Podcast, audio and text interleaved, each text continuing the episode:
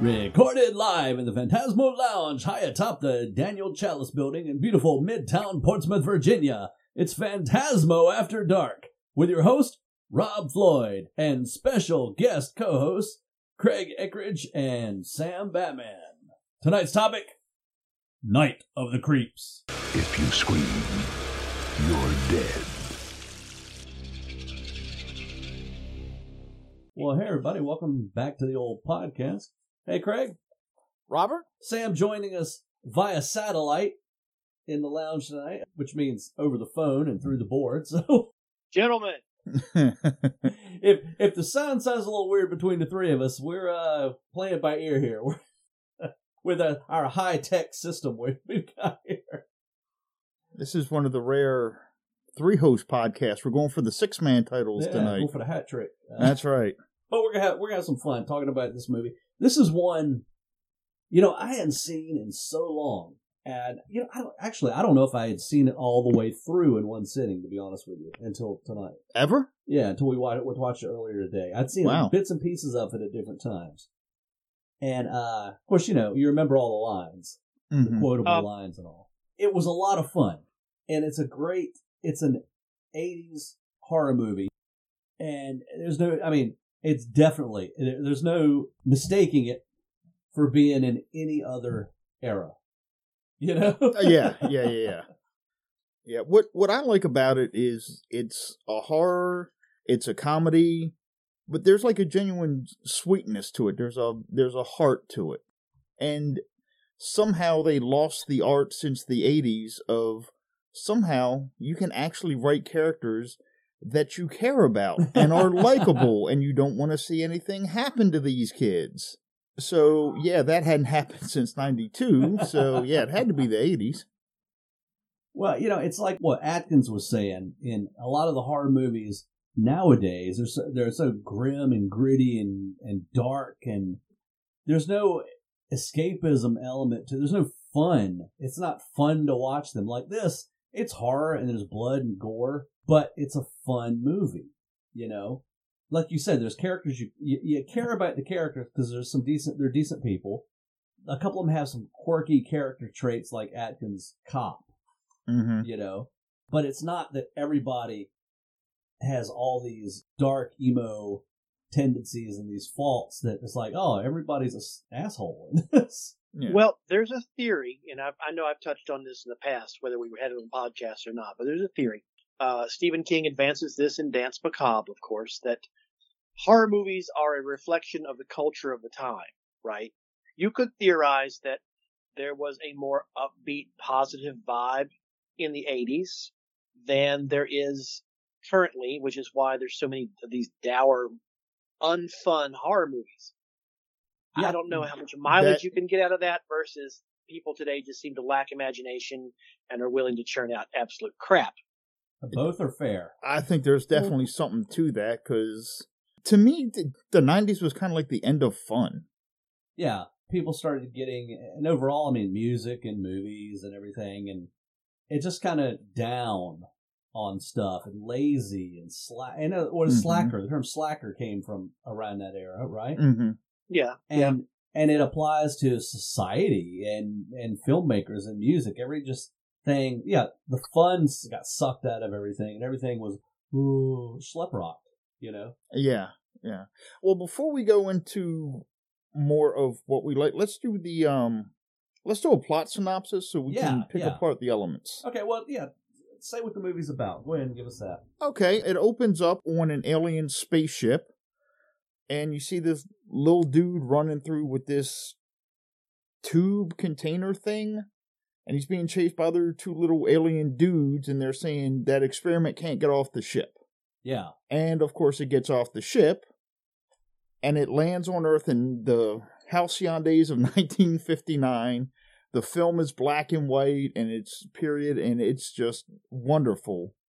And everybody's parked at Lovers Lane, Yeah. and there's a couple. While this is going on, there's also an escaped inmate from the nuthatch down the road who killed four orderlies and is wandering around with a fire axe. So a cop like comes up you do. like you do. So the way cop- I heard it, the guy was missing a foot. and there on the door was a bloody mechanical foot. So these young lovers, guy comes to the window of the local sorority house and throws the pebbles, like you do. you do. Gets his gets his lady fair. They go up the lovers lane, and a cop says, "Hey, go home." But there's obviously something between the girl and the cop. While the girl and her current beau are cuddled up, you see this star getting brighter and brighter and brighter, which later out turns to be the capsule from said spaceship before. Yeah, yeah. They go to investigate. The boyfriend finds the capsule, and the girlfriend finds the axe murderer. And it doesn't work well well for either one of them. And then we cut to 1986, where we find JC and Chris Fender bomb. Fenderbaum. Fenderbaum. Fenderbaum. Spanky and Alfalfa, as we There come to go. know them. There you go. Yeah, yeah, yeah. who JC falls in love with this vision of a girl across the campus quad who is, of course, dating the head of the Jockalaka frat bro ultra frater- ultra fraternity crowd. And That's body spray brigade. y- yes, their bus smells like Axe body spray and roofies. So. So to try to get close to her, they try to pledge the frat, which of course is never going to happen in a thousand years. Because No. Yes, because no, it, it it's true, Sam. Because I in a- thought those guys were alpha betas all the way. alpha betas. I heard they were going to pledge tri- Trilam after that, and then so they give them they give them a task yes, that well, if you do this, then maybe we'll let you in the frat. Of course, they had no intention of letting him in, but what is the task they give them? They have to take a dead body and put it on the house of the Whatever other frat. yeah an- another sorority house. Yeah. So they have to go get like a morgue from the medical building. Yes. I mean, a morgue, a corpse from the morgue in the medical building. But of course, the corpse they find happens to be the cryogenically frozen body of the boyfriend who found the capsule in 1959, who isn't quite as corpsey as everybody thinks he is. Dreaming Reich Banshees. Yes!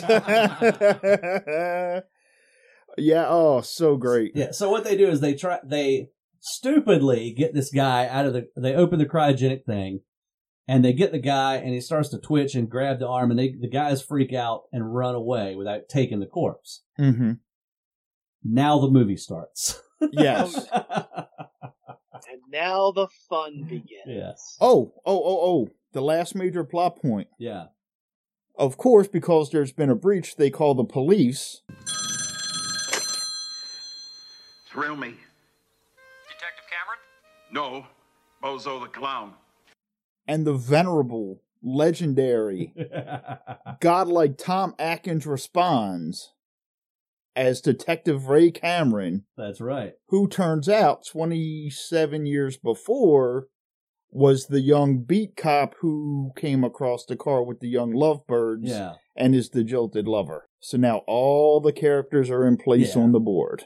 And of course, as it goes on, what happens? The corpse disappears. Other people get infected with the with the creeps. Come the zombies. Well, we have to say what it was. The experiment were these little slug like critters, I guess, for lack of a better word. And it's a real simple life cycle. They go in through the mouth, eat the brain, bust the head open, more slugs, lay eggs in the brain. lay eggs in the brain. You walk around even if you're dead. And you walk around while they incubate, even if you're dead. yeah. So that's that's the basic plot of it right there, and Yeah. shenanigans ensue after that. Yes. And of course, you know Atkins is a joy to watch on screen Oh. in anything. Atkins, he he will ta- he will take your mom and your sister. I'm just saying, and you couldn't stop him. And you know what he would say to them at the time? What would he say, Sam? Thrill me. That's right. Now you said Atkins, his character's name is Detective Cameron. All the characters in this movie, their last names are famous horror directors.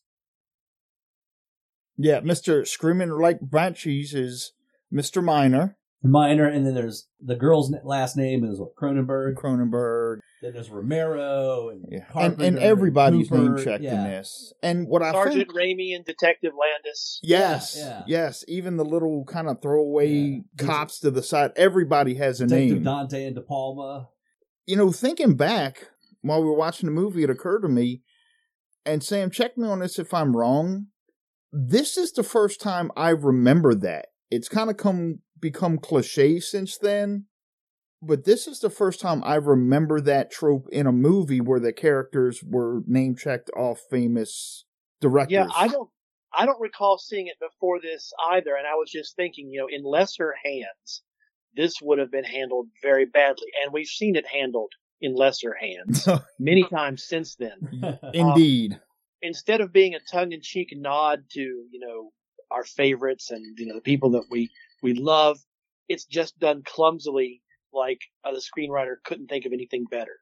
Or I think, instead, well, personally, to me, it's not clumsily. It's like, look at how much I know. Wink, wink, nod, nod. Pay attention to me. I'm I'm a horror guy. Yeah, yeah, yeah, and this you don't notice quite at first. It's just after you're like, oh, that sounded, mm. and then a couple more, and then you're like, oh, I see what they're doing now. And and where do they go to college? Corman University. Because of course they do. That's right. And who else is in this? Corman has anything to do with it. Dick Miller shows up. And who does he play? Bring it home, Sam. Wait a minute, I, I like I know Dick Miller's in this, and I I lost my train of thought. His character's name in this is what? Actually, Uh, they, they only say his first name. And Yeah. if you zoom in the name tag, it's on his Oh, name okay, tag yeah, legitimately. Yeah, But Atkins comes up and calls him Walt. Yes, Ever, like Dick Miller and everything. He's Walter Paisley. yeah, Always, Yeah. always. And it's another thing I like about this is, of course, you know, Atkins is, you know, for lack of a better word, the big name in the movie. But Yeah, everybody yeah. gets a chance to shine in this. I mean, the young kids play naturally with him. Yeah. He yeah. doesn't overpower them when he's on screen with them. And these are believable as college kids. I mean, that's the one thing I really like about this movie is it's it's got a heart. It's there's there's something special about it. Well, you know, it, it's a fun, quick ride. It moves along at a good pace. There's not a slow moment in it. It starts off, you don't know what's going on. You see these aliens. Mm-hmm. Eh, There's no, oh, nothing. There's no CGI in this movie. It's No, thank God, no. Practical effects. A little Mhm. stop motion with the with the The creeps. the creeps at the end there, but mostly it's just practical on-screen effects. And it starts off with these aliens, which, which are midgets in, in full body suits with big animatronic heads. So, and they're really weird looking that way. They don't have any uniforms or anything. They're they're these naked aliens with these big heads and these scowls. So the movie starts off, you're like, "What the hell is this?" And my wife said, "Night of the Creeps" is the poster. I thought this was a zombie thing, and there's Yeah. aliens. And then, it, oh, okay, we're in the 50s. You're hitting two different things there. And then what happens there with the serial killer, you're like, okay, where's this kind of going? And then Yeah. it flashes forward to today. And once the cryogenic guy comes, they get him out. You're like, oh, okay. Now I see the poster is starting Yeah. to make more sense. yeah. So it's Right. kind of a, it's an up and down kind of ride. Yeah. You know? And it, but it just keeps going the whole time. Yeah. Sam, I was telling Rob earlier, years and years ago, a friend of mine here in the Richmond area, he lived in California and he was kind of in with the movie industry and all, and he had opened like video shop that just did horror and sci-fi and cult stuff and everything. And I was hanging out with him one day at his house, and he actually had the prop Brad head wow. from when they're sitting on the when him and um Cin- Cindy are sitting on the steps, Yeah. and he's just spitting out the creeps one right after the other. Spoiler Mhm. alert for a movie thirty five years old. You know, too late if you haven't seen it by now. But um, he actually had that. When I walked in, I just kind of stopped that. I was like, "That's Brad," and he and he kind of got to laughing at that. But yeah, I was looking at that, especially after you know the um the big event that kind of kicks off the third act is a bus crash. All the jackalacas are going to the formal, and there's a dog that had been kind of creepified, I guess, for lack of a better word, in the middle of the yeah, road. it was the house mother's dog. yes, the house mother's Yeah. dog.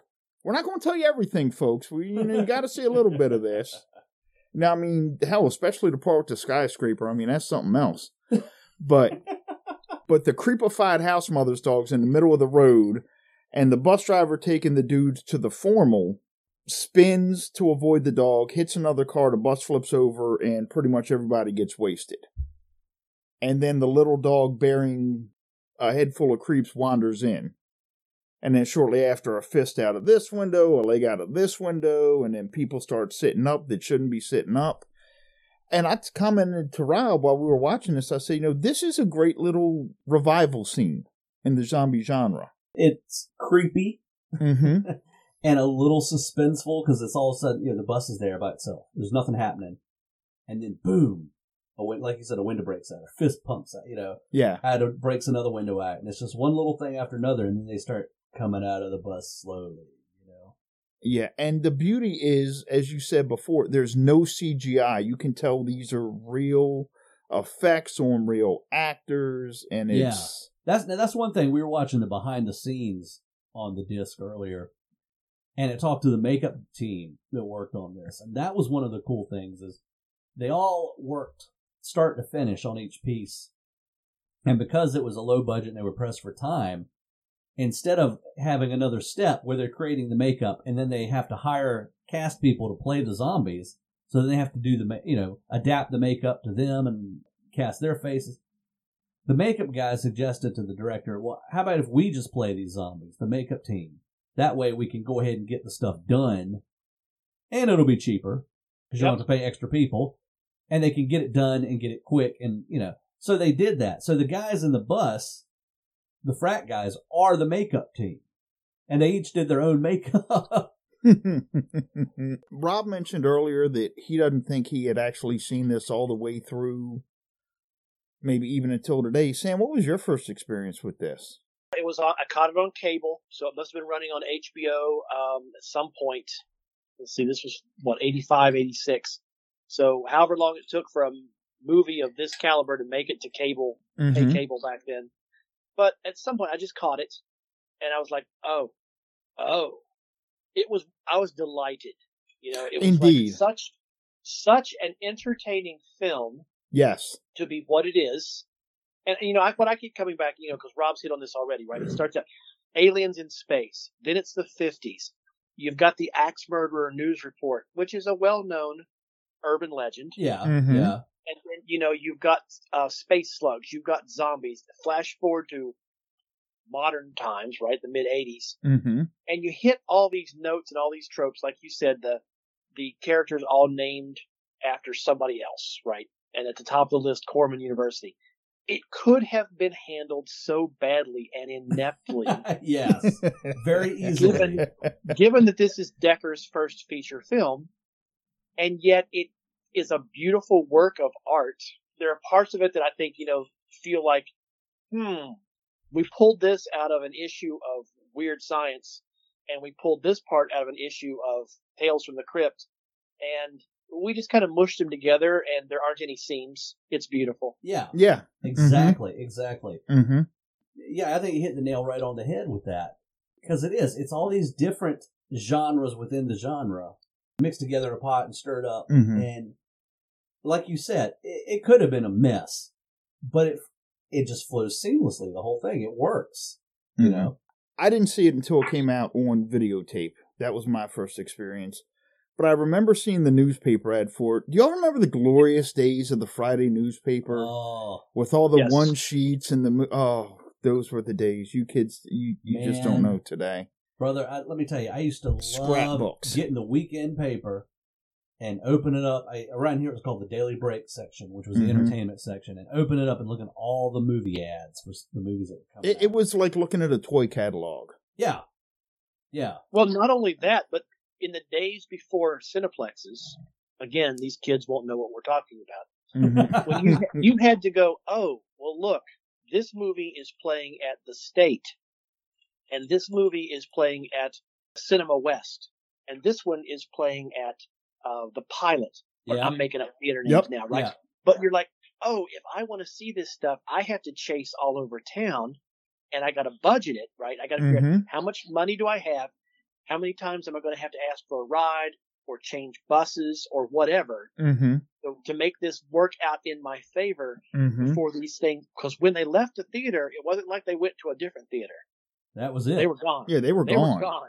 Today it's like, oh, well, this is opening in opening on three screens at this uh, multiplex, and two screens at this multiplex, and two screens at that multiplex, and then this other theater over here. And you're like, Yeah. really? And if I don't go see it this week, you know, I'll wait three weeks. It'll be on Blu-ray at Walmart, yeah. Mm-hmm. so I don't have to go now. Yeah. But to kind of tie back to your point and what I was saying about the ads is I remember being a little kid back home and I opened the paper and there's a guy and a gal in formal wear Mhm. And the guy has a shotgun and the girl has a flamethrower yeah. and they're surrounded by zombies. Now, if that poster doesn't sell you on wanting to see that movie, and I don't know if this was a regional thing or not, because I know they mentioned, you know, it wasn't a huge financial success and it didn't really do well upon initial release. I think they marketed it differently in different areas because back home in Baltimore, it was called Homecoming Night. Oh wow. It wasn't called Night of the Creeps. Huh.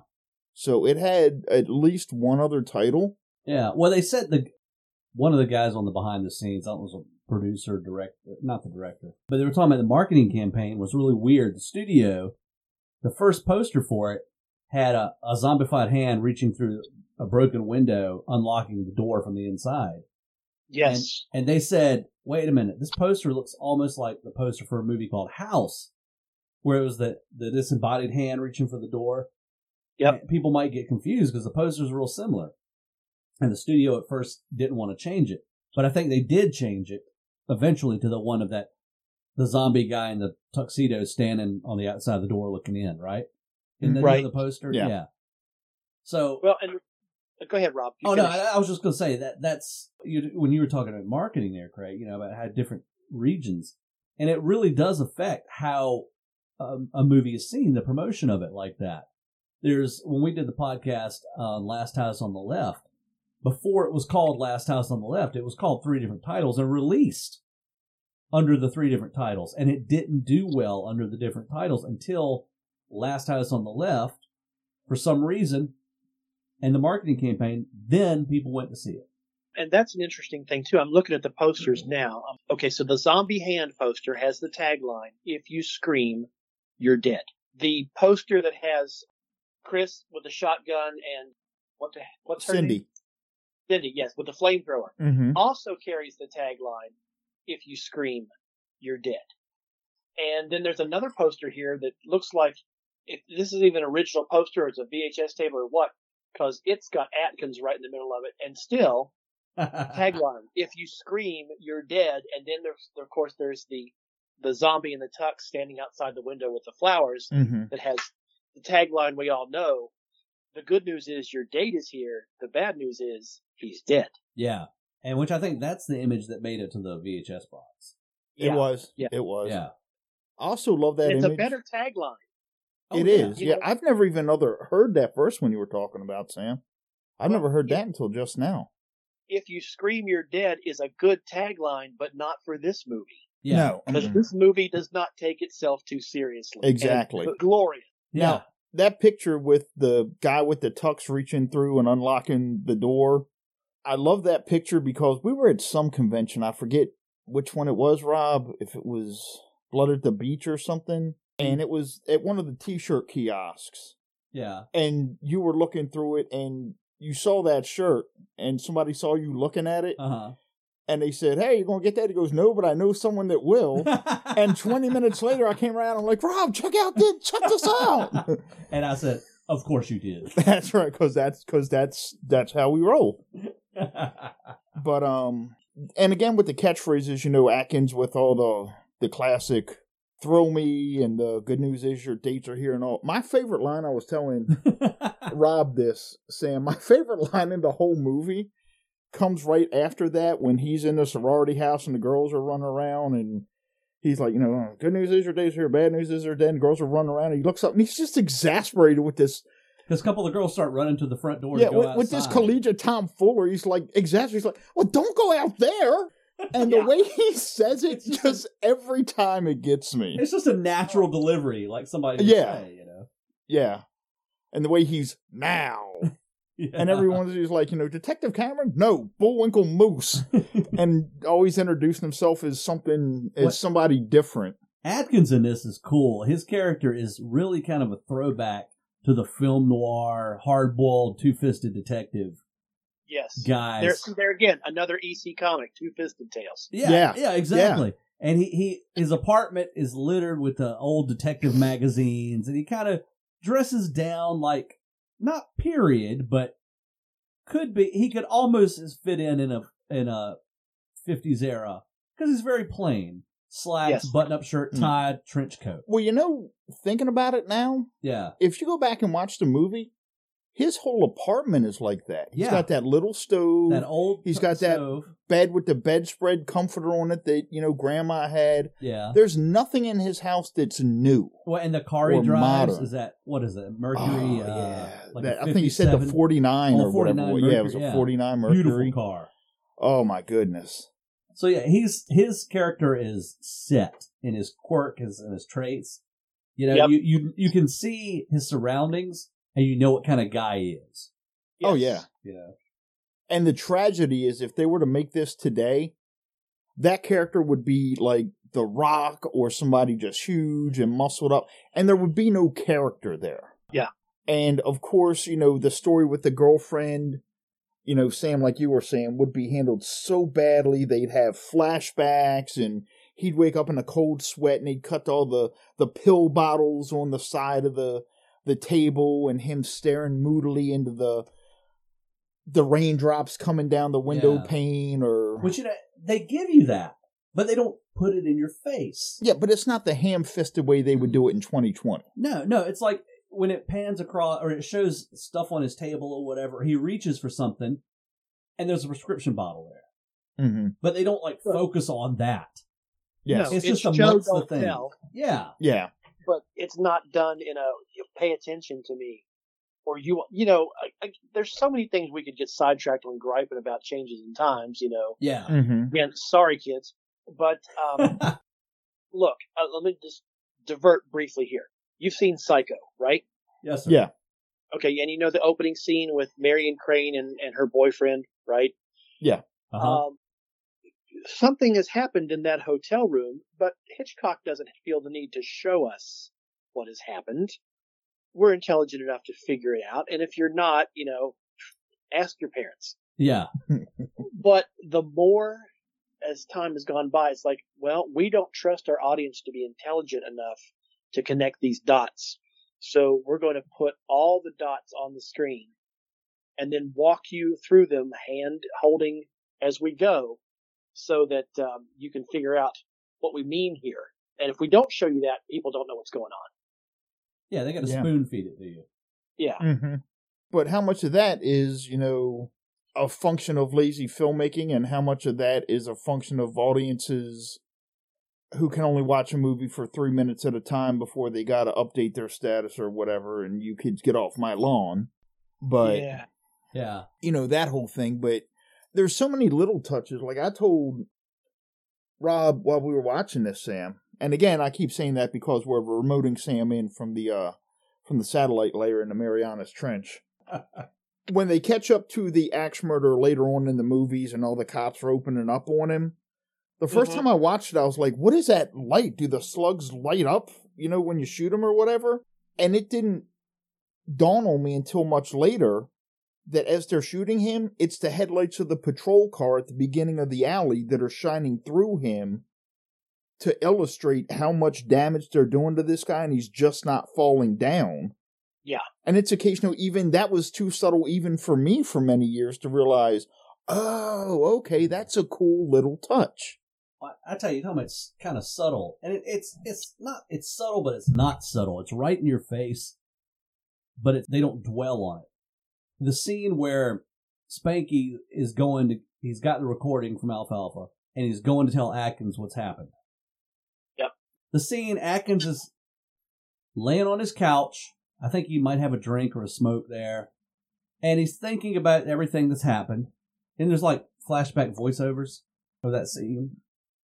I don't know if it's flashbacks or he's just listening to the radio, like Okay. some old jazz or something. Yeah, and he's just sitting there kind of looking around. And, you know, that's it. That's, he's just sitting in his apartment, just kind of sitting there. And, you know, he's got a just morose look on his face, but he's not, he doesn't look sad or pissed off or anything, you know.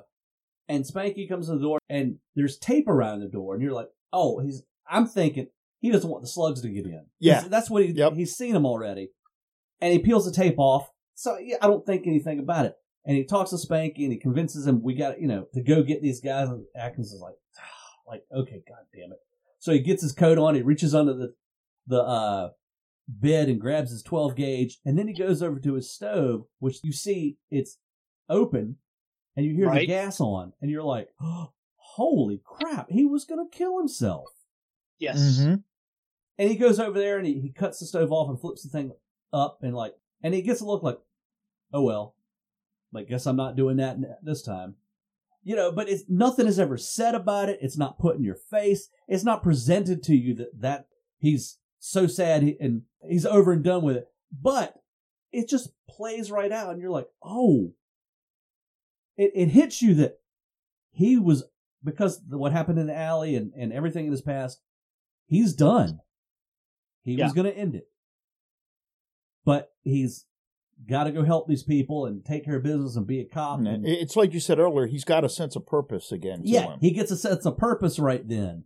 And he goes and, but that scene is beautiful because, like I said, it's not put in your face that that's what's happening and trying to make you feel so down with him. It's Mhm. just all of a sudden it hits you like, oh, Mhm. damn, he was And- going to end it. And the little things I like in that scene is before he goes over to the stove, you know, it's he's gearing up for battle and he's got his trusty 38 and he kind of like, you know, slams it into the holster and he gets the 12 gauge from under the bed and then right before he turns off all the burners and you can see that the pilot lights are all out, he kind of like hefts the shotgun one or two good times and then he shuts it off. He's like, yeah. okay, he's gearing up to go. Yeah. So it's just so well done. And you wouldn't think of it coming out of this type hmm. of movie, you know? Yeah, this little kind of throwaway monster Saturday afternoon movie. There's so much here. Yeah. And because it is an 80s horror movie, you got some bare boobs. Yes. Yes, Yes. you do. And, you know, because that's one thing that's kind of missing, I think. And you know, to be to be serious about it or to be funny about it, that was one of the tropes of a lot of '80s slasher movies. Is you know, you had some gratuitous TNA. It was just kind of part of the film, you know, because they're geared. The movies are geared towards young adults, teenagers, young adults, and now most of the cast typically the victims were, and the audience was. So that you could uh, pretty much be assured in, in any slash film there was going to be a little bit of TNA at some point. It wasn't intense. It wasn't. It was just kind of fun part of the thing. Like, oh, here's girls in the shower because the killer's coming after them, you know, or here's a couple trying to you know get busy with each other and they get interrupted, you know, that kind of thing. Yeah. And in this, it's this a sorority house and the girls And they're getting ready for the formal. they're getting ready for the formal, you know. So you got a little bit of that. and it's not every girl. It's just a few here, a few there. Just to Right. spike your interest in case, you know, it Yeah. had been a little while since stuff had happened. and I I can't recall many modern horror movies having that kind of fun and innocent TNA. You know what I mean? Yes. I can't recall any within 20 years. Yeah. Mainstream. Mainstream. We're not yeah, talking about independent. Yeah. But first of all, they say, you know, it's the cheapest special effect there is. Oh yeah. And and secondly, you know, and we're going to tangent off and you know, Sam said earlier we could tangent off, but that's kind of what we do here. That's why we're talking here. yep. Yep. And if you didn't think we were gonna, first of all, not sure how you got here. But um, you know, I think that's another reflection of society, you know, when to go back to what you were saying, Sam, about how fun things were. Yeah. Things were a lot freer back then. If you tried that now, oh, it's misogynistic, you're using women as a prop, you're this, you're that, and it would open up a whole can of worms just to try to have that one little shower scene, that little 20 second throwaway. And it's not gratuitous of somebody leaning in. It's just, hey, they're getting ready for the formal, and oh my God, people are in the shower taking, getting cleaned up and getting Yeah. dressed, and it's natural. It's not gratuitous. It's not thrown in there. It's a little bit of something for the fellas in the audience, you know. And to be fair, they show the guys getting ready as well with no shirts on, maybe a little something for the girlfriends in the audience too. But you can't you can't do that nowadays. I don't know if it's because they've lost the art of filmmaking or because society just said you can't anymore. got more Victorian as we've gotten. Freer. Yeah, it's it's bizarre. It's bizarre. You know, I thinking back, I was talking to. We were all saying about can't think of a movie in the last horror movie in the last twenty years, but I did think of one, Hatchet. Mm. Yes. Hatchet was a nice throwback to '80s horror. Yes, it was. You Yes, know, was. and I that- have all of those movies on DVD, and I I'll, I'll pull them out and watch them Yeah, more than I'll pull out like the Avengers or something big Oh, budget yeah. today, because again, there's a heart to those movies. Hatchet was a low budget, in you know, almost an independent. I guess it was an independent horror film. Yeah. Came out 10, 15 years ago, Yes. Something, something like, like that, that. yeah. God Almighty. and mid two thousands, early two thousands, and all practical effects on on screen effects. Mhm. Had a little bit of gratuitous, you know, a little bit of boob shots in there. It had some characters that were fun, you know, as individuals. Likeable. likable, yeah, likable people. Uh, had a, a great monster killer, and it moved along at a really good pace. You know, and so that's probably about the only one that I can think of that that was kind of along the lines of Night of the Creeps as far as a fun horror movie. I'm coming in late here because I had to confirm my source material and also listening to you guys, so I got distracted. But uh, as Ed Wood said, what's the one thing you put him in a film, it guarantees success? Tits. Hey, Yeah. God love you, Ed Wood. No, a star. Okay, crap with a star. And- and- Crap with a star and tits. You know. Yeah. And you know, and speaking of Ed Wood, I'm glad you brought that up because I almost forgot. In one of the scenes in this, they're watching Plan Nine from outer space. Okay, or two of the scenes really. yeah. Somebody's watching Plan 9 from outer space. And there's a scene where, where Atkins arrives on the scene at one of the frat houses, and he's walking up, and there's a rose bush there, and he leans down and smells one of the roses, and then keeps on going. And that parallels the scene where Lugosi in Plan 9 Yes. comes out of his house, looks around, reaches over and smells one of the roses, and then he goes and immediately gets killed Mm. right after that. And, and what do you say? The old man left his house that day, never to return. yeah, yeah. And That was a nice know, little yeah. tribute, I think. very much so.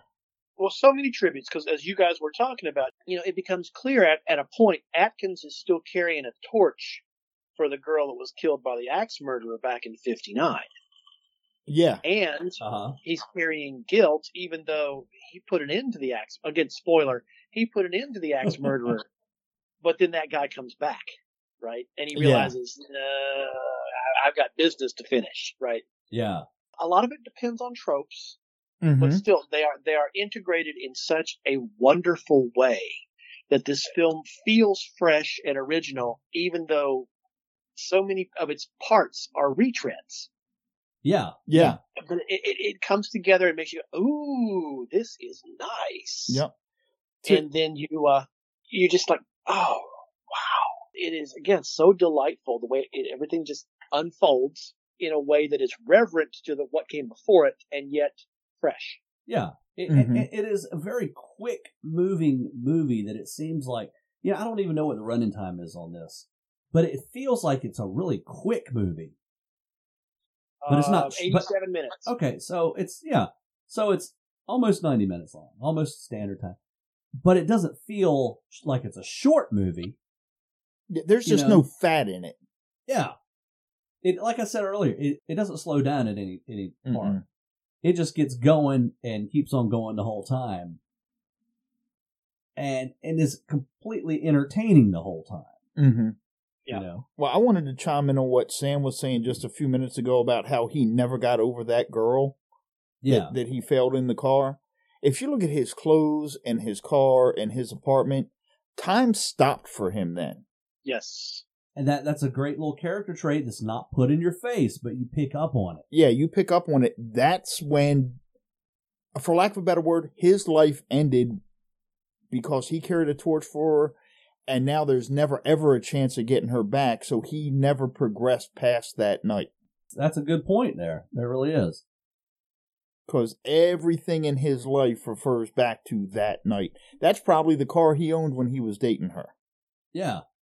You know, Yeah. that's probably the same shotgun and the same pistol he carried the night he went out and found that guy. You know that's the same shotgun he used. oh yeah. They oh, never say it in the movie, but you know in your heart that's the same shotgun. Yeah. Oh, yeah. And yeah, it's like Sam said, he never got over her, which means that he never moved forward. His life stopped that night. Yeah, and in a movie nowadays, they would have to tell you that. You know, he would have to say it to somebody else Yeah. in dialogue. Cameron, she's been dead 27 years, Yeah. man. Let her go. Or somebody it would- wasn't your fault.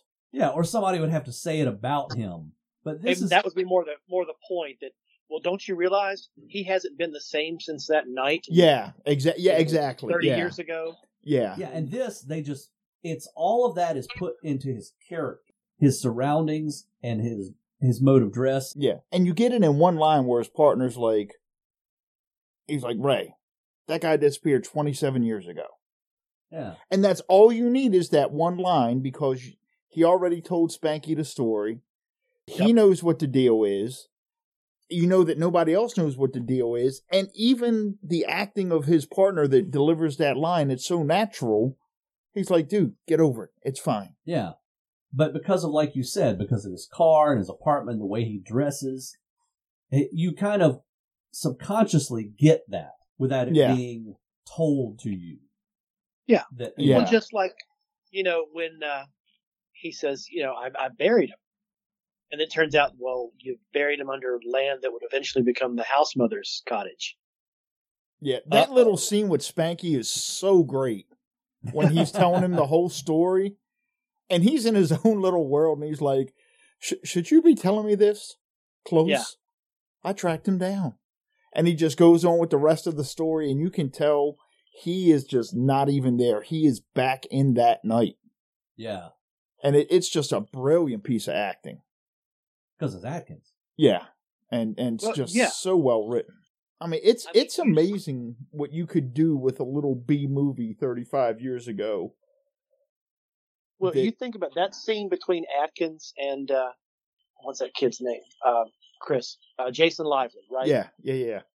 You see a longer, not nearly as good version of that kind of interaction with Pacino and uh, Chris O'Donnell in Scent of a Woman, Oh, Really? Yes, you're right. but it's not nearly as good in, in the time allotted for it. as Mhm. the intensity of this quick little scene, which tells you so much, like you guys have said, it communicates so much in Mm-hmm. not that amount of time. And, and just the one response, should you be telling me this? Yeah. yeah, such a great line. Another question So for what- you, Sam. Yeah. Which ending did you see? I saw the alternate ending was what was attached to the version that I saw with the, uh, the cemetery. Okay. Okay. And later, when I uh, saw it, I saw it on uh, cable. I'm sorry, wait. The first time I saw it, I think was on HBO.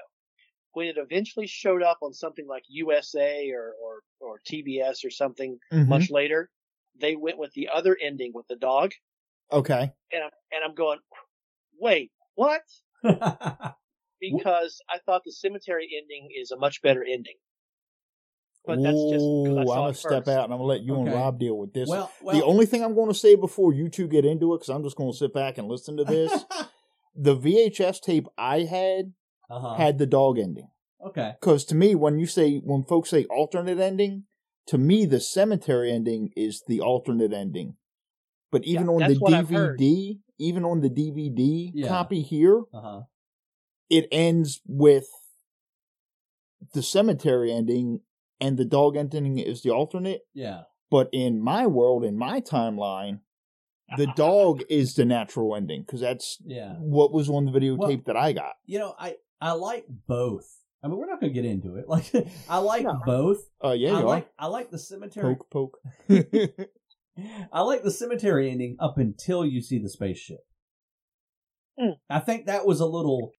If it would have stopped with the, you see them going into the cemetery and then it shows you the cemetery, and just end, you would have been like, oh, some more could happen. But the spaceship is like, oh, what is it? Since the fifties, now they're just getting here. What? Yeah. And, and that big ass ship, and nobody in town saw it come in.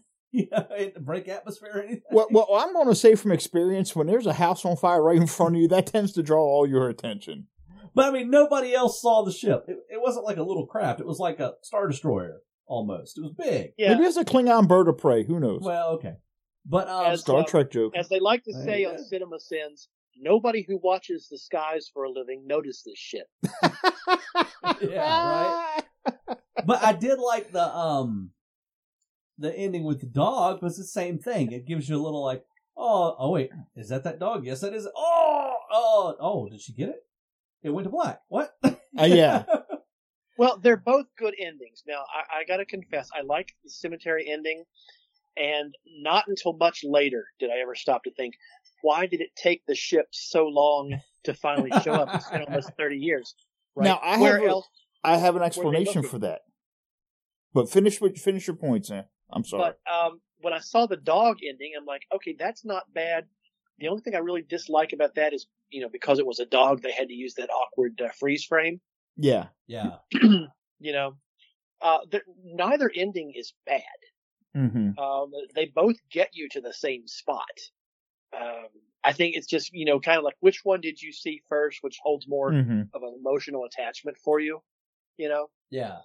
Now, see, I would have liked the cemetery ending if it would have cut before the spaceship. Like if somehow there was somebody else walking around, or you see one of the frat boys. 'Cause the other thing you didn't like, Rob, was it Oh. was Atkins. Yeah, you see the, the like the shlam, shambling corpse of burn up corpse of Atkins walking, and then he falls and the things come out of his skull. And I'm sorry, but no alien would have used, been able to use Atkins. Yeah. Now, if it would have been like that one, and I don't know if they used someone like an actual amputee, but you see that one kid come crawling out of the bus and only has one leg. Yeah, Now, if you would have seen, like, if they would have cut to the end where you see him crawling, because he's slower than everybody else, he's not making it to the house with everybody else. If he crawled and then just fell over and his skull split and you hear a little noise right outside the Okay. cemetery gates, I that would have worked for me. let's combine them. It would have been cool if you saw the little dog walk up and you saw his face that it was that dog, and then went into the cemetery. How about that? I'm I would work with that as well. Okay. That would be cool with me as well.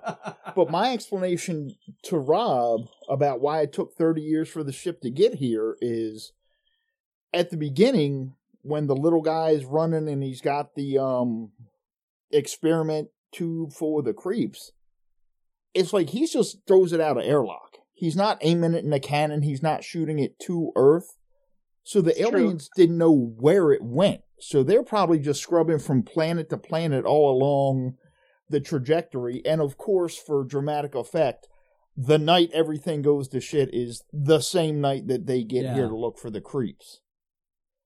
But yeah, he just it just it just sailed right out there. just just sailed right out Sailed there.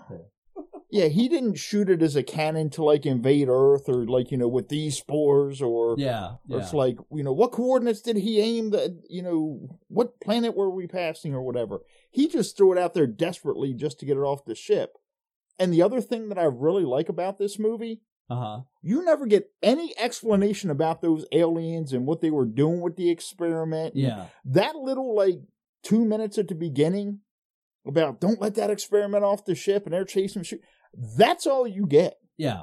Yeah.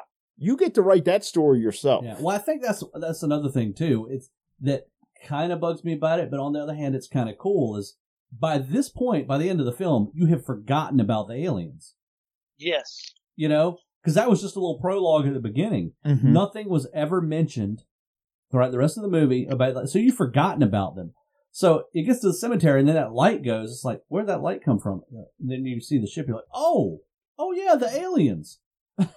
they started this. So know? it could kind of come around in a little circle Yeah. thing, yeah, but it goes back again to you know what uh what brother Sam was saying. I saw the dog ending first, so to me the dog ending Yeah. is canon, yeah. but you know I your mileage may vary. I think the dog ending feels a little more like an '80s movie. That's true. The the like the stinger at the tail, or Yeah, but to get back again, like the spaceship ending and the cemetery ending, to me that Uh-huh. feels more like you will get as Sam was saying earlier, like from an EC fifties kind of comics Yeah. Okay. type thing. Uh, yeah, I'll definitely give you that. Yeah, that's true. Just see the creep pulling up, well, kitties, and you know that type of thing. Of course, you know, they, if they could have marketed it like Clue and, you know, see a ending A at this theater, see ending B at this theater. see, we're not telling you which one it is. Spend money till you see them both. yeah. That'll boost your box office. and then get get somebody to start the rumor that well, did you guys see the ending where the bounty hunter shows up to actually collect the slugs? Good stuff. Man. Good stuff. And I mean, there's it's a fun little movie. There's a lot to it. I mean, it's almost like movies like this are kind of a lost art, and will you ever see them again? Except, you know, guys like Adam Green that are making Hatchet and folks that are students of 80s because you know the practical effects alone are a love letter to the, to, to the past. The fact that they Oh, use yeah. practical effects in Hatchet and the fact that they directly stayed away from CGI. I think that's a big reason why the Thing prequel failed because it was initially marketed as we're going back like the original and we're going to use practical effects. And when it came out, they had gone digital with all the effects, Oh, and yeah. people stayed away in droves yeah. and the team that was going to do the practical effects for the Thing prequel went and made a movie called Harbinger. And it was very similar to the Thing, except it came from like the ocean or whatever. It's got Huh. Lance Henriksen in it. And they went all practical effects with it. And that was very well received in the horror community. Oh, see, I haven't seen that. I I'll got it like on out. video demand oh, one Oh, day. Yeah. And their selling point was, hey, this is what we were going to do for the thing, but they screwed us out of it at the last minute. But they didn't screw up, they screwed you out of it at the last minute. So the horror community kind of really rallied around it, and they actually, I think, did crowdfunding to finish making the movie, and it was we- very well received in the Huh. community. Wow. So, I'll have to check that out. Now, this is available on DVD, of course. Yes. mhm. I, do, I don't think it's on any of the Roku channels or anything like that or Amazon where you can stream it that I know of, which Mhm. I'm, you know, hell with that anyway. I think Shout Factory put out like a very nice, Is there a Blu-ray? maybe a Blu-ray or Yes. one of those 4K Oh, steel There is a- books. There's a Blu-ray. I actually got it for less than the DVD cost. No kidding. Oh, wow. I may have to pick that up. What then. company puts that out? I do not recall. Okay.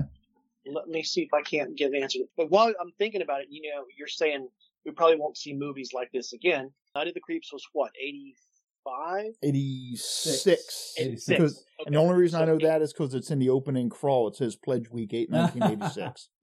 87. Uh, Raimi gave us Evil Dead 2, wow. and Peter Jackson gave us Bad Taste. Oh, yeah. Now, you know what those two guys went on to do, Oh, yeah. but, you know, as delighted as I am by their work, they're not going to go backwards to that kind of thing. And, No. no. And, and I wouldn't expect them to, but I mean, I just mean there's something about that era where it's like, huh. And I don't know if it has a lot to do with the home video market because, you know, at, at some point there in the 80s, it's like everybody knew you could get a movie put to video. I mean, and now you, for a while there in the late 90s, early 2000s, you could get a DVD distribution deal. Now you have to work on a streaming deal instead Yeah. Yeah. you know, it's kind of the same thing, and yet it's not the same thing because, well, basically the entire 20th century has to come with a disclaimer now. Oh, jeez. Hmm. Uh, attitudes were different then. We're sorry that Jill doesn't have any agency of her own in the film, and so on and so forth. you mean the girl with the flamethrower that's going around blowing all the zombies away? Somehow they she would not be a strong female character today. Somehow, yeah. Yeah. It's, it's absolutely unbelievable. I, I just, I just, you know, there, there's just so much positive you could say about this movie, and again, it's it's one of the little undiscovered gems.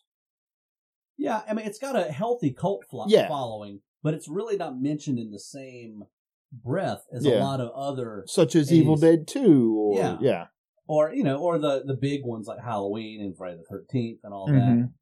This is one of those that later in the conversation somebody will bring up. Oh, have you seen Night of the Creeps? yeah. Yeah. You know, you'll hear you'll hear Phantasm first, or you'll hear this is more along the lines. Have you seen The Burning? Have you seen Night of the Creeps? hmm You know, and I think it deserves to be a little higher on the tier because, like we've been Yeah. saying, it's it's a better it's a better movie than than I gave it credit for. Mm-hmm. and a lot of people do. Upon this viewing now, it's like, oh, I got a better, you know, a higher appreciation for this thing. And is it, you know, is it high art? No, it's an '80s horror film, but it's very well done, and it Um, doesn't ask a lot of you, but sit No. back and enjoy it. And but there's a lot more in it than on the surface. Yeah, let me backtrack for a second. Uh, Yeah. Shout Factory did do a Blu-ray. The one I have was a release from Sony. Okay. Uh, I guess the Shout Factory one might be a better one with I don't know how many extra features it has. But you know, you come back to what you were just saying, Rob. You know, it's like it comes along at the right time. It's the right thing. You'll probably never see anything like it again because Yeah, I mean, earlier you mentioned well, if they remade it, you or Craig once said if they remade it today, they they'd give the lead to um, The Rock. You know, maybe they'd give it to Chris Pratt. I don't know, but if Atkins had not done this, if Atkins had not done this, I mean, who else would you have given it to? Fred Ward? Fred Ward would have been good. yeah, somebody like that. You, you need a, a grizzled, a believable guy who's a little world weary. Yes. You don't need a Um, supermodel bodybuilder guy. No. No. I mean, God forbid they give it to Wahlberg, right? yeah. So, it, yeah, Fred Ward would probably be the, off the top of my head, the only other guy from that era that would pull it off. But Atkins, you know, is Atkins. He's great. Everything that he's in is, is got, if not a mainstream following, has a cult following. And I think it's largely due to, or at least 50% due to Atkins. Yeah. You know? I mean, you think of uh, Halloween 3 or The Fog. And he's got great lines in, in each of these movies. And he's just a, a enjoyable presence on the screen. Well, even when he's in Lethal Weapon, you're like, yeah, that's it. yeah, exactly, exactly. If you get a chance, if you haven't seen, have you watched any of the behind the scenes footage, Sam, on the DVD? Yes. Yes. There's some nice stuff on there. Nice interviews with Atkins and the rest of the cast. hmm And they Mhm. all have a great appreciation for being in the film. And they, apparently they all had a great time working together. That's always good to hear, too. Oh yeah. It, it was just a joy to watch this. Yeah. It was just a joy to watch it. 'cause, I mean, you have zombies, exploding heads, creepy crawlies, Zombies, exploding heads, creepy crawlies. and a date for the formal. Well, This know- is classic, Spanky. It's got everything. yeah. And it does. And it's one of those, you know, it's not one of those horror movies where you watch the horror movie and you feel depressed after it, or you feel down, or you feel, ugh, God, I feel creepy, or I just feel awful. No, we watched this. We saw a horror movie, and it wasn't making fun of itself. It wasn't tongue in cheek. It wasn't like campy. But we watched this horror movie, and I was ready to like go get go get some dinner, or watch another horror movie, or just you know, I felt good after watching it. Yeah. Well, let me run down some stuff here for you, just as a point of comparison, because Okay. uh, again, I'm kind of stuck on this. But 1986, right? So we had Aliens, Ah. Right? Everybody loves Cameron. We have Aliens. We also had April Fool's Day. Oh, Well, I saw that in the theaters with my mom. wow. I had no Shopping idea what the fuck happened Oh. in that movie. Shopping Mall. There you go. There's another fun Yeah. 80s horror movie. Class of Nuke 'Em High. Oh, Ah. Critters. Yeah. Uh, skip, skip, skip, skip, skip. The Fly. Oh. wow. Uh-huh. From Beyond with Combs, right? Mm. Oh. The Hitcher. Yeah. Mm. All right, you mentioned House because of the poster. House came out the same year. Uh-huh. Invaders from Mars, Tobe Hooper. Oh. Nice. Little Shop of Horrors. Oh. Very cool. Uh, Stephen King gave us Maximum Overdrive. Yeah. I'm going to scare the hell out of you. And uh, let's see what else of notable mention here. Uh, Rawhead Rex, perhaps. oh. TerrorVision. Yeah. The Texas Chainsaw Massacre 2. Oh. Witchboard. Yeah. Tawny Kitaen. Mm-hmm. And um, The Wraith.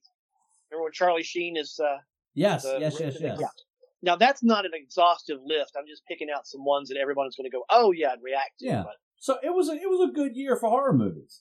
But, hmm There was a lot of competition there and a lot a lot to choose from. And yet, you think about, did anything else have this particular type of quirky attitude? Was there? Oh, Sorority House Massacre. Oh, wow. I, I call it a. It has a sense of charm to it. Yeah, Yes. it does. It does. I mean, some of those other ones I like for different reasons. Each one. Mm-hmm.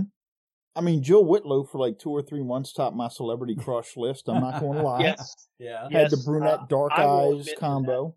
This would be a fun movie to see at the drive-in if they did it for Monsterama one weekend. Oh yeah, this would be awesome. Yes. I think we'd have Yes. a great time watching this on the big Well, you know, and come to find out, Atkins says on the behind the scenes that he moved back to Pittsburgh, which is only about an hour away from the drive-in. True. True. So if they were to get this at the drive-in, how awesome would it be if they got Atkins to show up? that would be a joy. You oh know, man, the place would be. I mean, it's packed every time we go, but it would be, yeah, it would be definitely be packed if Atkins was. People knew he was going to oh, show oh, can up. you even imagine? Have mercy. And of course, we're talking about the drive-in, the Super Monster Rama drive-in in Vandergrift, Pennsylvania, that they do in April and in September. And it's each time it's a Friday and a Saturday, four classic horror movies each night, dusk till dawn, and it's beautiful. It's such a fun time. If you get a chance to check that place out, you gotta go up there one time. We've been going for quite a few years off and on. Um, Mhm. there's been a few years where it's like, well, the schedule's just not working at, or the, the lineup's not one we want to drive five hours to see, you know. But You guys want a reality check? The first year I think Yeah. we, you, the Jay Bland and Tony went Rob was in 2009. wow. That's how long it's been. So it has been a few years. Yeah, a few. Yeah. A few. But it's always a good time there. And, and Tom Savini shows up and Doug Bradley shows up and they're not guests. They just show up to watch the movies. We've seen them about every time or every other time we've been there. It's just a good time and the people run the place do a bang up job of, of making a good time for everybody. Mm-hmm. Mm-hmm. So there's a free plug. Yeah. Yeah. and then we just hang around and just be goofballs together, and it's just a great social time. Yeah, we have a good weekend of eating drive-in food, watching horror movies, and Fried Oreos. And, yeah, and visiting some local spots around uh, the Mhm. Va- Vandergrift, Monroeville, Pittsburgh area there. it's it's just hard to beat. But this, I think, this would be a great film to get there. What would you put on the bill with it? You know, because many Oh. times with Vandergrift, Mm. you know, they'll they'll do thematic things. Like the last time we went together, Yeah. Rob, Yes, sir. they had all those uh, Naschy films, all the all Naschy Yeah. uh, werewolf films. So well, it's '80s. I think Chopping Mall would have to be on there with it. I would put Chopping Mall on that Yeah. bill. I would definitely consider some Evil Dead 2, unless they were going to do something different for Raimi. Yeah, you know, personally, I would do something different because for me, that one's been played to death. Well, that is a good point. You can see that anywhere. Yeah. Well, if you're going to pull from that year, you mentioned Texas Chainsaw 2 is always a crowd pleaser That is true. That over, is over the top. Mood wise, it's a bit different, but thematically, I'd put the 88 Blob remake, remake with it. hmm Yeah, yeah, you could do that. You can do that. You can do that. You can do that. You can do that. That this Or blob. you, I guess, you know, overlook Dekker's other big film of the era, which is, of course, Monster Squad. oh well. Yeah. There you Yeah. go. Didn't Yeah. Fred Dekker also have something to do with Predator? This movie kind of Yes. launched his career more so than anybody else's. This kind of got him noticed. And if you look at it, you know, honestly through through an honest lens, Predator's nothing but a big budget creature feature. Yeah. Oh yeah. So Dekker got a good deal of play in the 80s after this movie. Yeah. Well, he's credited as a writer on Predator. And um, who else has an uncredited part in Night of the Creeps? Shane Black. Ah, okay. Oh yeah, and uh, Greg Nicotero plays one of the Yeah. zombies. As Okay. do his partners uh, Berger and uh, Yes. Kurtzman. Yeah. Kurtzman. Yes. Yep. Oh, now that's something that's popped into my head. You know, the beginning you say is shot in black and white. Mm-hmm. Dekker wanted to shoot the whole thing in black and white. That got nixed early. Yeah. I like the transition though from the 50s to the modern. I Yeah. think it was a better call to I not think it was a all better black and yeah white. to do it that way because that gives you more of a sense of the fifties Then and now, was yeah. a period uh, then and now. Yeah, it Yeah. definitely does that better. Yeah. But so we have the Blob, Chopping Mall, Night of the Creeps, Might as well go Monster Squad. Monster Squad. There you go. That's You a know, night. Two Dekkers right there. That's a night. Yeah. Because that's another one that's tone wise is more like this. Yeah. Oh, Yes, definitely. yes. Yes. That yeah, that would be awesome. So, is there anything else to say about this other than Well, I don't know. You know, we get it's it's fun to watch? yeah, we get to a point in all of these because t- typically, ninety nine percent of these or ninety eight point seven percent of these are uh, Hmm. are movies that we really enjoy that we talk about. Very rarely have we talked about a movie on here that it's like you know we're talking about this, but we didn't really like it. So we always get to a point where I always say, well, you know, we can keep on and just gush over how much we like it. Well, that's the truth. You know? Yeah. I think we've covered the bases about uh, all the fine points and everything, and without just saying over and over again, this is such a good movie. And like I was saying earlier, it's readily available. It's easy to see. So do yourself a favor and check this out if you've never seen it. And if it's been a long time since you've watched it, like like how you know for me, do yourself a favor, give it a rewatch, and you'll s- probably see it in a little uh, a new light. I think. At least that's what happened to me. And relatively speaking, I have actually used this movies. I've used Night of the Creeps as kind of like a gateway. Like if I like, I've dated girls in the past that haven't big been big horror fans or haven't seen a lot of movies, and say, "Do you have something that's you know I'd like to watch something, but not too too scary." This is like a perfect gateway movie for someone who might be interested in horror, but you know isn't ready for something like The Blob or isn't ready for Hatchet or anything real intense. yeah, it's it's not intense movie. This is like a good, you know, for lack of a better word, as I said, it's it's a good gateway movie. Yeah, yeah, And. I've never had anybody say, "Oh, it's too much. Turn it off." So I was like, "That was really good. That was really cute." and, and they and even newbie horror fans can have fun with this. yeah, definitely. Well, I, that's about all I got. I think I that's got a good one to end on. brother Sam. I was just going to ask, uh, and I'm trying not to open a can of worms or brain slugs here. Ding But- ding. Yeah. Either of you seen James Gunn's Slither from 2006? Yeah, Slither's Yes, good. Actually, that there's another one like Hatchet. Yeah. it's kind of a throwback to this era. I think. yeah, I Exactly. completely forgot about that. That was a Yeah. lot of fun. When I watched Slither, the very first thing I thought of was, hey, are these the brain slugs from Night of the Creeps? you know that's that's a good point. That that would also that might be one we might have to talk about on here sometime. that's a good idea. Yeah. They've got a couple more on the list that the yeah. three of us were talking about. We'll have to get together. And we would record another one right now, but I'm getting hungry. It's dinner time. That is a good point. You don't want us recording hangry. You wouldn't like us when we record hangry. Do you want to come back in an hour? We're not having Chinese, Sam. Well, it was great to catch up with you, brother. It's it's been far too long, and hopefully the world won't be such a dumpster fire in 2021, and we can all meet in Vandergrift soon. Yeah. Yes. Or, you know, actually, I'm thinking about updating some equipment here. Uh, we've been using the same board since we started this podcast.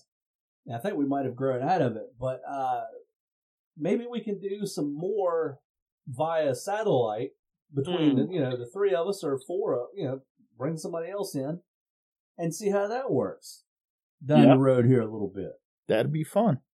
I think uh, we can safely say that we uh we won the six man podcasting championship belts tonight. Sam, what do you say? right on, right on. All right, I got you- nothing else. All right. Gents, it's been a pleasure. All right. Well, that's about it, everybody. Uh, glad, you know, like I said, one more time, I had fun. It's always a pleasure talking to you guys and especially talking about this kind of stuff. So Mhm. we'll definitely have to do it again soon. That's right. Take care, everybody, and remember, don't go out there. Thanks for listening. Good night, everybody. Good night. Good night. Thrill me.